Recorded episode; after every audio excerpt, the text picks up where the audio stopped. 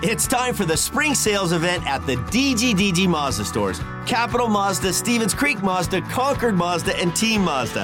Hey, it's Sean Delgrand. And right now, we've got a huge selection of brand new Mazdas with exciting spring incentives across our entire lineup. Plus, you can buy your new Mazda completely online with our exclusive no-brainer checkout. Don't miss the spring sales event at the D G D G Mazda Stores in San Jose, Concord, and Vallejo.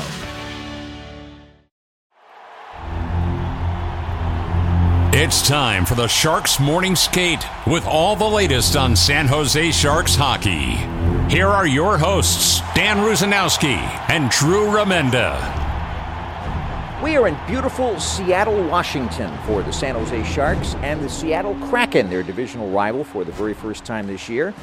Drew, uh, last night we had a wonderful dinner. Thank you very much for uh, for enjoying uh, dinner with us and with me and uh, with a celebration of my Foster Hewitt Award selection. It really, really was appreciated. Yeah, we don't do that enough. You know me, because I don't go out. But uh, you deserve it, pal. It's amazing. We haven't really talked about it since uh, since the uh, the dinner and the induction and you getting that jacket. To me, that was when it was very, like, for me, when I'm watching, when I was watching that, that's when it was real. Like, like my partner's going in the Hall of Fame, which is so cool. So it was fun last night, and, uh, and as usual, the talk after the the pleasantries always gets back down to the hockey team and what we would do to fix it, and how we could fix it, and what we would like to see. So, again, we, we don't stray too far from the actual game. Once, even when we go out and celebrate a great moment, and I can't wait till Friday when it's uh, the big moment where everybody's going to be involved.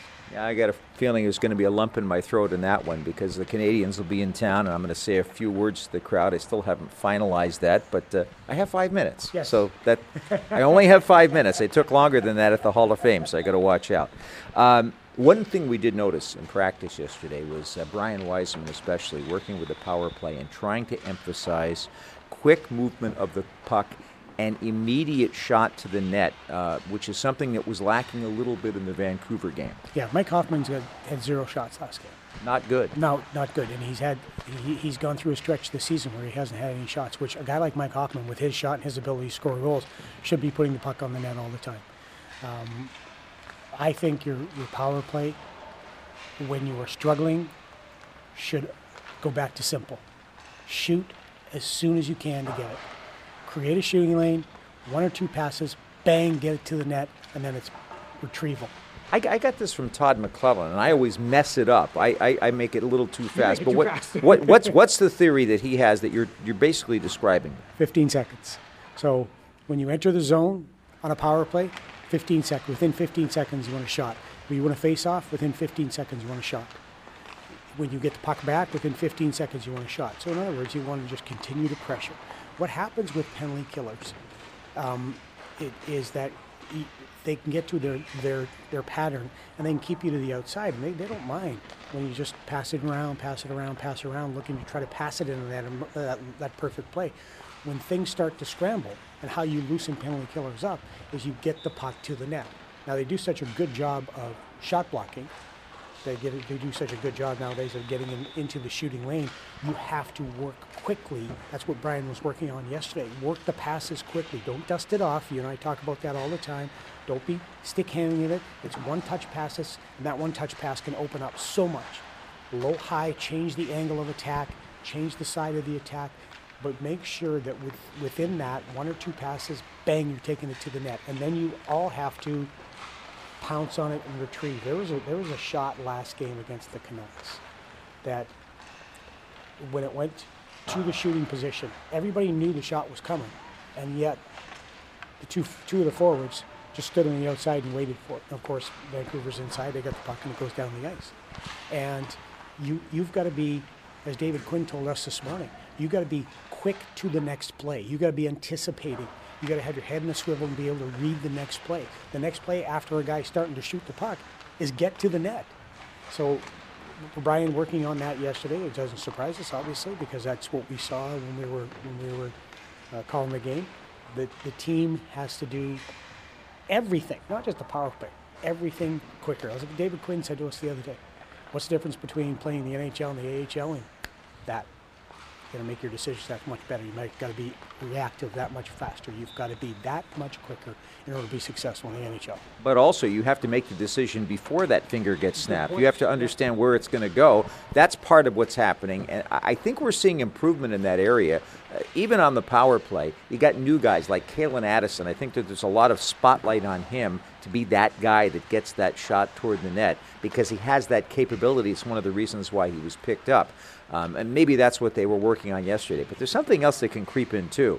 This team, and you and I were talking about this, is so, so slim margined when it comes to the difference between winning and losing. One little mistake can really cost them the game. Look at the other night against Vancouver. And so when you're in that situation, human nature is, I don't want to make that mistake. Right. Therefore, yeah. you are paralyzed by it. How do you avoid that? Well, that's where coaching comes in. That's where you rely on your coaches to be almost, David Quinn talks about being positive, but being honest. You have to know when to give the feedback. They, on, when guys come back to the bench, they can look at the iPad themselves, or this, this Surface tablet, whatever they're using. They can look at that themselves. You don't have to show it to them. They probably know before they even look they, at it. They know before they even look at it. Like one of the greats, you know, who was who was really good? Jamie Baker. Whenever I was on the bench, and I didn't have to say anything to Bakes. Or Ray Whitney. You just look at them, and they, they come back and go, yeah, I know. We didn't have the pads back then. They just knew. And and most players, like most players now. They, the thing is, what you do as a coach is you want to you give them as much information as you think that they need going into a game. And then as the game starts, before the game happens or anything like that, you you you free them. Just go out and play. Boys, you've been doing this forever. You know how to play the game. You've all been great players. You wouldn't be in the N H L if you don't. Just go out and play. And then within that, pick your spots about what information you need to give. Like we were talking about the man-on-man last last game with David.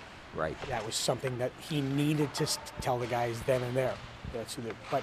If, you know, if you give a puck away, when you're coming back to the bench, I don't need to walk over and be, hey, you know that you gave the puck away.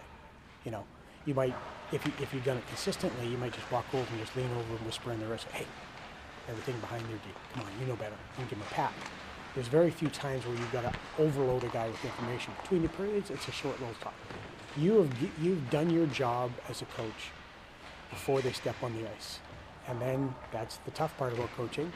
You have to let your horses run, and sometimes that can be difficult. Well, it kind of reminds me of either two things. One, parenting, yeah, or, or two, uh, dog training. When you're training a dog, uh, sometimes uh, you have to be very, very, very corrective of the yeah. dog. But then again, as a human being, you don't want your nose rubbed in it, if you know what I'm saying. So it, it depends on it depends on the person and how you deal with that. That's where the coaching comes in, because you have to understand people.